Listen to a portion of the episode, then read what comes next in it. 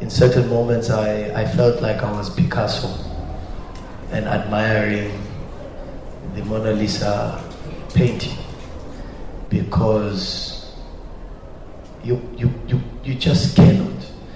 Uh, when you love football and you love everything that is associated with football, you just cannot help but admire the Orlando Pirates players.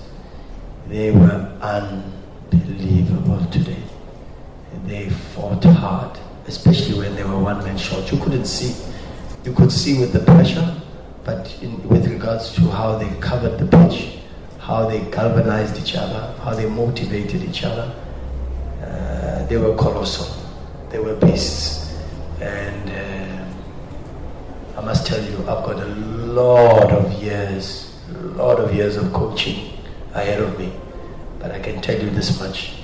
Those Orlando Pirates players have got a new family member in me because they're prepared to, to, to look after my back. And uh, this is what humbles me.